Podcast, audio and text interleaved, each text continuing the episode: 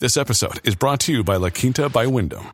Your work can take you all over the place, like Texas. You've never been, but it's going to be great because you're staying at La Quinta by Wyndham. Their free bright side breakfast will give you energy for the day ahead. And after, you can unwind using their free high speed Wi Fi. Tonight, La Quinta.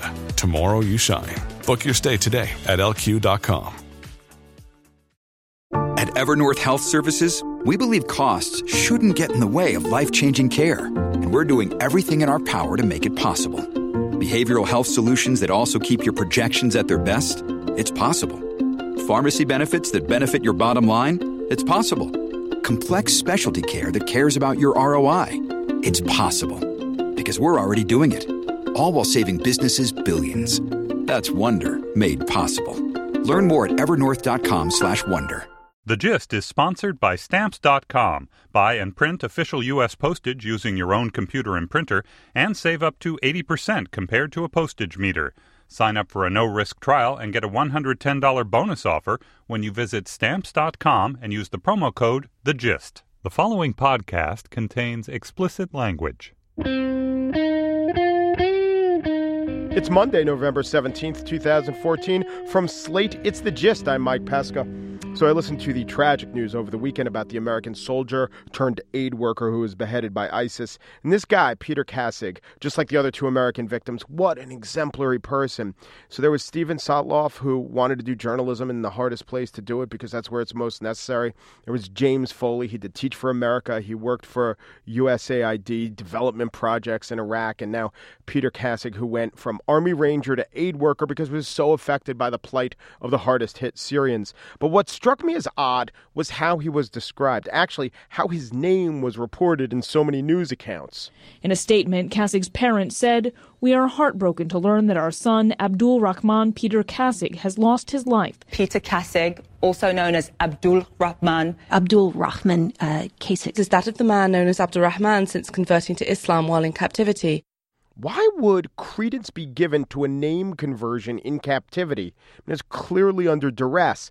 And I can imagine this offended his parents, the parents of Peter, the parents who named him Peter, to have the media report his captive name, to have the statement issued by the White House titled Statement by the President on the Death of Abdul Rahman Kassig. Mike Pence, Indiana's Republican governor, also issued a statement about Abdul Rahman Kassig. And then it hit me a suspicion that I confirmed when I talked to some people who know about such things, that this was a concerted effort, an effort to shame ISIS in the eyes of fellow Muslims. To execute a Muslim discredits ISIS in the minds of moderate Muslims, or at least that's the hope. And though front page magazine wrote, quote, it's truly despicable for Obama to exploit the murder of an American in order to do public relations for Islam. That is not what's happening. It's part of a struggle for the hearts and minds, as they say. But maybe you were wondering about it like I was, and now you know. Today on the show, a tonal shift, trust me. In the spiel, I will spiel about Bobby Jindal's appearance on Meet the Press, both confusing and compelling. Compel fusing. And unpacking the pumpkin. We untie the Gordian knots that are gourds. Not, well, at least we analyze the ubiquitous autumnal offering. But first, the aspect of the Affordable Care Act that's so successful it's kind of a disaster.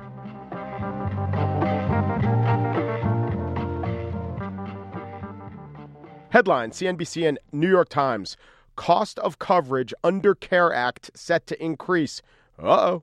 Here's the lead. The Obama administration on Friday unveiled data showing that many Americans with health insurance bought under the Affordable Care Act could face substantial price increases next year, in some cases as much as 20% unless they switch plans. But read deeper and you find this bad thing might be kind of a good thing because there are new insurers offering lower premiums than last year. That's good, more affordable premiums. However, if you, who use Obamacare, if you stay with the old guys, your old insurer, you might miss out on a government reimbursement because the reimbursements are pegged to the second cheapest of the second cheapest kind of plan. Like everything else with healthcare, it's complicated. So I am joined to explain this and other aspects of the ACA. I'm joined by Phil Galewitz, who covers Obamacare and Medicare for Kaiser Health. Hello, Phil. Hi there. So, Phil, Senator Orrin Hatch of Utah is in line to take over as chairman of the Senate Finance Committee, said this year many who like their plan will likely have to pay more to keep it. That's true enough. The point is, you got to consider chucking the plan you had last year if you want the best deal. Is that right? Here's the good news, first of all. There's more, in many places around the country, there's more competition compared to last year. So we're seeing some companies, for example, in Idaho, I was looking at one place, there's a new uh, co op that's coming in selling policies, and they are actually selling policies cheaper than what Blue Cross was selling them for the year before.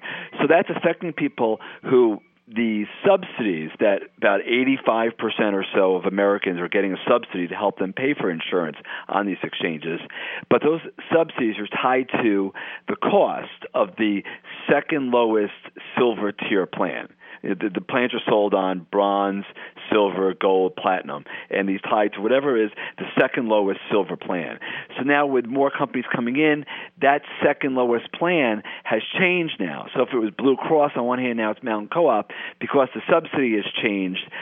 the onus is now on you that you may have to change your policy because the subsidy is no longer tied exactly to the plan that you're in anymore because now there's a different plan that's going to be the second lowest plan. It's a little complicated, but I think for most readers, not to bore them with all this, is that the good news in case is that there's more competition and that the onus should be on you to shop around and take advantage of that competition. Yeah. So the headline in the New York Times about what we were just talking about is cost of coverage under Affordable Care Act to increase in 2015. But it does seem like it was talking about the phenomenon of if you don't switch your plan, it might cost more to keep your plan because the federal subsidies won't be there. So I'm wondering if that development that they have these new plans and that the second lowest silver tiered plan is less expensive. Is that a triumph of the law or is it a failure of the law that it is so convoluted that it is encouraging people to change their plans, which people don't like to do? I wouldn't say I would call that a failure. Again, again, Obamacare has been faulted a lot because it's this big government. We've heard the phrase so many times. It's a huge government takeover of healthcare, right? Well, and here what we have is most of Obamacare, in this case with the exchanges, is this is all private. A lot of these plans can choose whether or not they want to come in, whether or not they want to sell in Miami, whether they want to sell in Boise, Idaho. So what happening is we're having more companies come into the market, which in many respects is a big, huge victory. Because a year ago, a year or two years ago, a lot of people said, "Oh, look at it, not enough insurers were going to play in the market." Now we're seeing, for example, this year, United Healthcare, one of the largest health insurance companies in America, is making a huge bet and expanding, coming out in many more state exchanges. But again, the onus, the onus has always been on consumers consumers that you you have to be a smart shopper. If you if you're just going to sit back and pay whatever that bill that comes due, if you're not going to be a smart shopper, you're going to pay more money.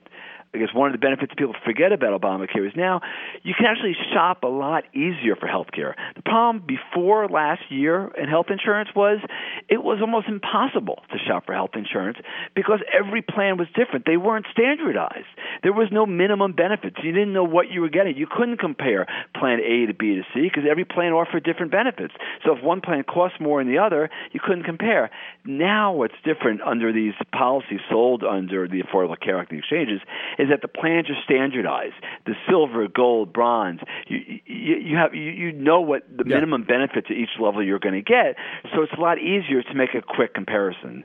Let's talk about medical devices. This is another fight to come. What is the controversy there? And before you even start, tell us what, what kind of devices are we talking about? So devices it's a huge industry, but you know there's catheters, hip and knee replacements, and all the uh, artificial limbs and things like that.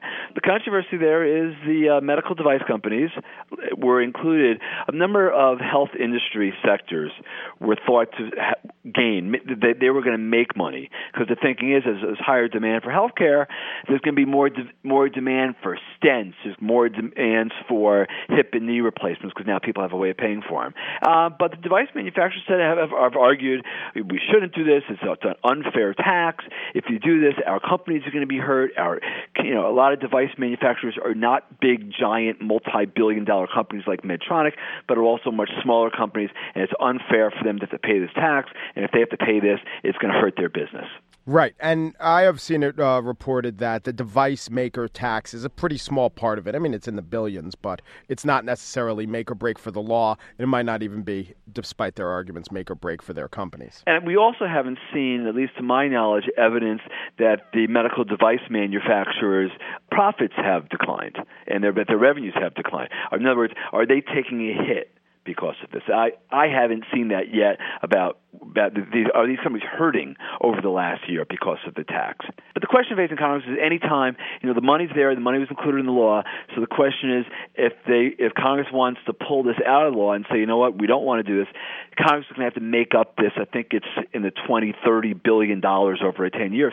They're going to have to come up with a way of paying for it because this money, in, in some respects, has already been spent because the money coming out of device manufacturers is partly helping to pay for the expansion of Medicaid around the country. It's also helping to pay for the subsidies uh, under the health insurance exchange that go out to millions of Americans. So the question is, if they take that money away, say device manufacturers don't have to pay it, well, who's going to pay it instead? Phil Galewitz covers Medicare and Obamacare for Kaiser Health News. Thank you, Phil. You're welcome.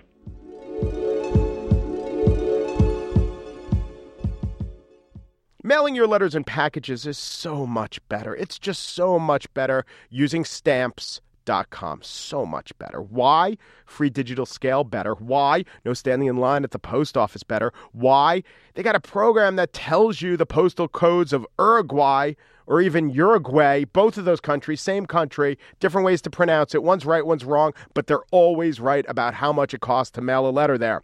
With stamps.com, you can buy and print official U.S. postage right from your desk. It gives you the scale I'm talking about, it calculates everything accurately. Just click, print, and mail. And unlike the post office, stamps.com is open 24 7. I recommend stamps.com. And you can use a promo code. It's the gist for a special offer a no risk trial, a $110 bonus offer, including a free digital scale. Have I mentioned the scale? And up to $55 free postage. Don't wait. Go to stamps.com. Before you do anything else, click on the microphone at the top of the homepage and type in the gist. That's stamps.com. Enter the gist.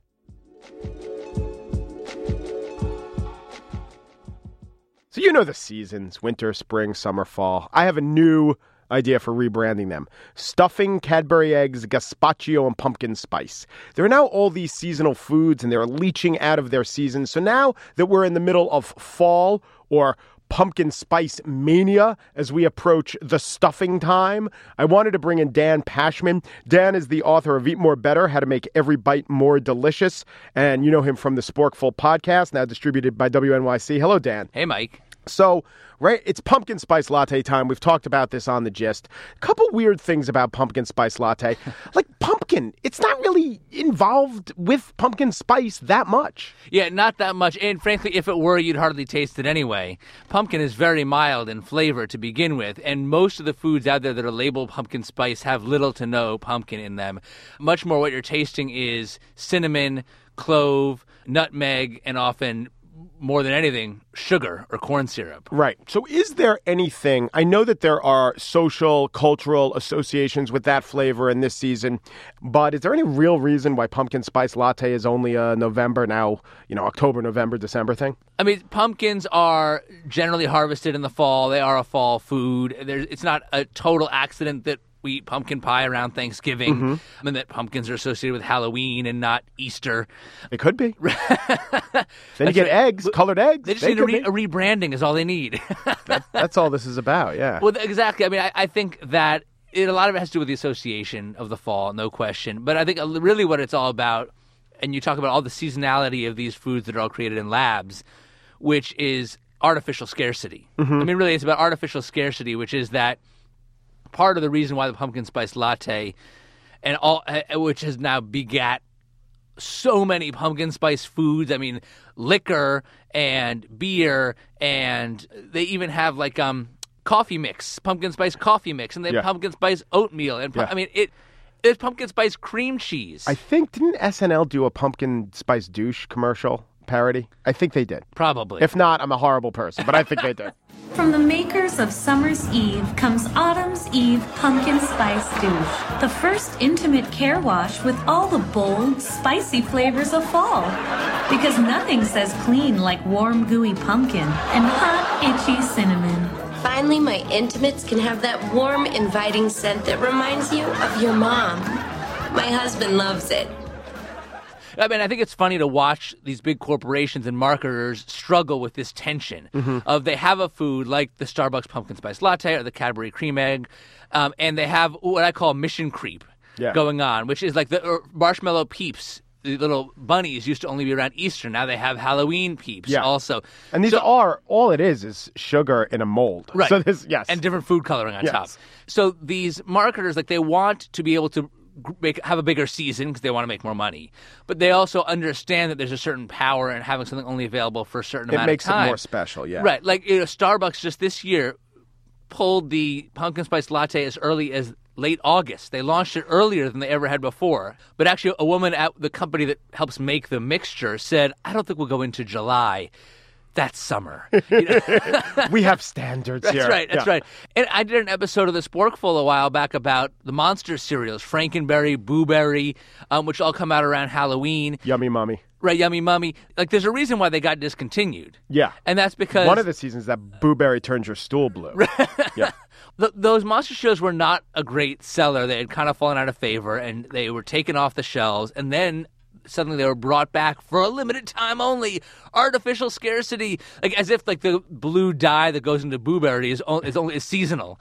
And now they're this big thing that everyone gets excited to see in the stores. And I interviewed people on the Sporkful who said, I buy way more blueberry in the one month Yeah. now than I did in the 12 months when they were available all the time. I think that part of it is, I think a lot of it is fueled by social media. And I think people egg, or in some cases, Cadbury egg each other on about foods that they might not even like. I think, okay, pumpkin spice latte, you like it. There's a little bit of craziness about it.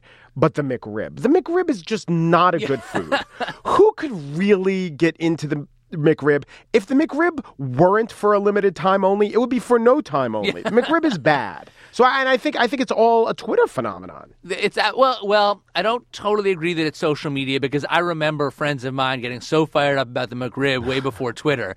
I mean, I know that you are a lover of words, Mike, Yeah. as, as am I, and I talk a lot in my book. There's a whole section on language arts. Yeah. And I talk about oxymorons and misnomers in food, and one of them is boneless ribs. Yeah. Like there's no such thing as a boneless rib. Yeah. Okay, the McRib has no rib. Yeah. Like it, a rib is a bone. Yeah. So if you're going to call a food rib, Yeah. it has to have a, bo- Yeah, a, and, bone and same it. with boneless chicken wing. It might not hit us in the face as much, but that is just. Right. I mean, that is just speaks to me the laziness of the American eater.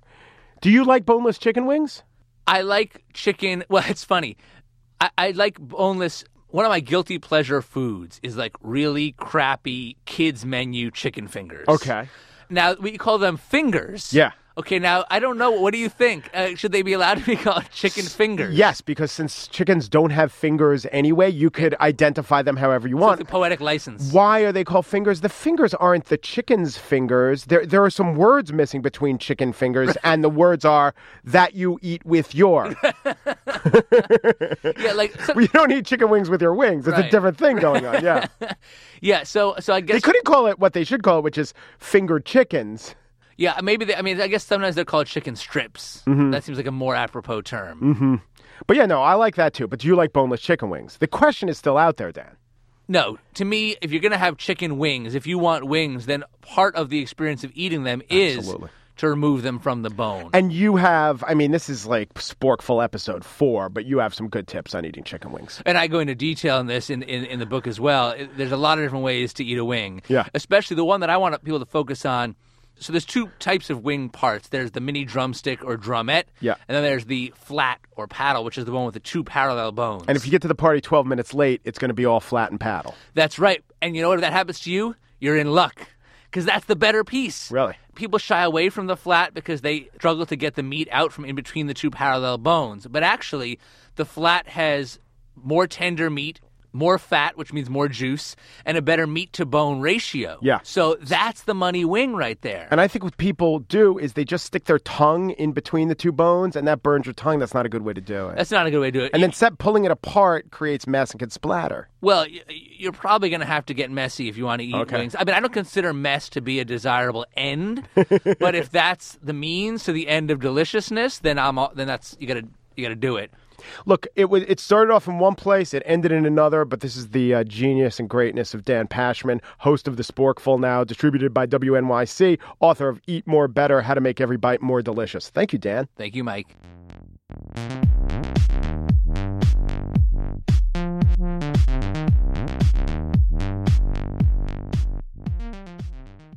And now the spiel. The Affordable Care Act is neither caring nor affordable for Louisianans. Discuss.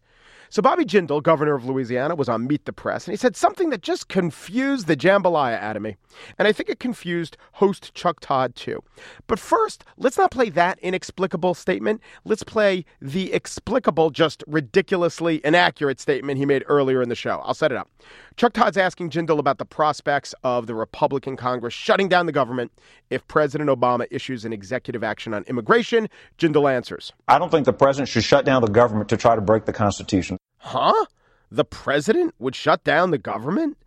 I guess Jindal was gauged in a little, you know, I'm not punishing you, you're punishing yourself type logic, but Chuck Todd was not having it. You think the president would be shutting down the oh, government? Oh, absolutely. I, this I, is a, so, I, so you do want Republicans to fight him on this to the absolutely. point that it could shut down the government. Let's step. I don't think the president should shut down the government. But you're using, you're twisting my question. But wait, wait. So that means you let's step back you want that kind of showdown.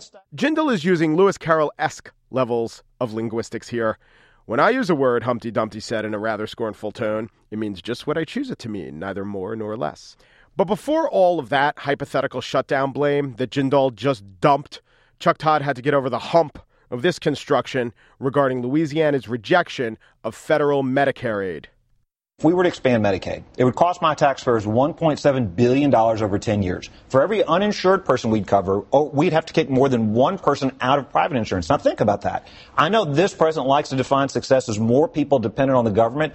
I would have to take over 200,000 people out of private insurance and put them into Medicaid. Chuck Todd seemed to sense something weird was going on with that argument, but he concentrated on the number, not the word. No, you have 200,000 people not insured at all, though. Well, but no, I'm saying for every uninsured person you're covering, you're yeah. taking another more than another person out of private insurance. So what does that mean, kick people off private insurance? I asked Phil Galewitz of Kaiser Health. He's still hanging around from the first segment. I asked him in policy terms, this is what's called crowd out, in that some people who would, as public insurance, Medicaid expands to cover more people, it's going to grab some people who are not uninsured but are being offered uh, coverage uh, through their workplace. And so, thus, even though many people would be uninsured going out to Medicaid, it's going to get some people who Bobby Jindal believes it's a huge number, already have health insurance. So no one's getting kicked off private insurance. Isn't that like saying if we build and subsidize light rail, sure, some people who will use it will be people without cars to begin with, but other users will have had cars and they'll be kicked out of their private transportation. Huh?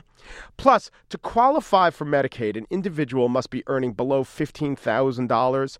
Phil Galewitz points out we're talking about poor people who may get some private insurance, but it's not that good, and it might not extend to the whole family. I guess here's the question: How many people making under thirty-two thousand for a family of four are getting a nice, rich health benefit package at work? Bobby Jindal thinks it's it's a lot of people.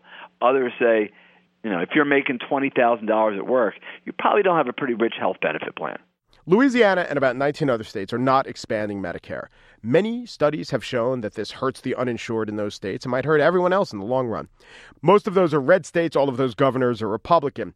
Some purpley states, like Wisconsin, under Governor Scott Walker, have also rejected Medicare expansion. Some purpley states, like Indiana and Ohio, have accepted the expansion, sometimes rebranding it things like HIP or Healthy Indiana Plan 2.0. That is Indiana's plan, by the way. It would be weird if that were Ohio's plan.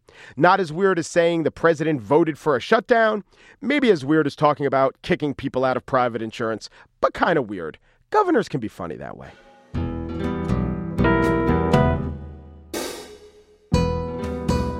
And that's it for today's show. Andrea Silenzi, the Gist's producer, has campaigned against the pumpkin trend for years. You could see her at any of the many Squash the Squash rallies under signs that read Bored with Gourd or Dumpin' Pumpkin 2014. Claire Tennisketter is our intern, and she plays squash as if her name were Sega. Joe Meyer, managing producer of Slate Podcast, was put inside a pumpkin shell. There, Andy Bowers, executive producer of Slate Podcast, kept him very well. You could subscribe in iTunes, and while you're there, give us a review. Those really help. I like to read them. Read them all. I also read everything that's on Facebook.com slash Slate Gist. Want to give us an email? It's the gist at slate.com. I left a promising career in the law, not for the gist, that came later, but for a role as a vengeful giant who was easily angered by thin layers of oxidation on stone or metals. I figured I'd rather squash a patina than quash a subpoena, and I stand by that decision. Thanks for listening. If you love Slate podcasts and you're incredibly talented, even if you're just talented and your ego won't allow you to say you're incredibly talented, but a lot of people around you are like, that guy's incredibly talented. Not only that, he or she loves Slate podcasts. I would say, why do your coworkers not know your gender? Anyway, that's not my business. This is my business, and maybe it will be your business. It just so happens that Slate is hiring. Head over to slate.com slash audio jobs to learn more about our openings for an audio product manager and two developers. That's slate.com slash audio jobs.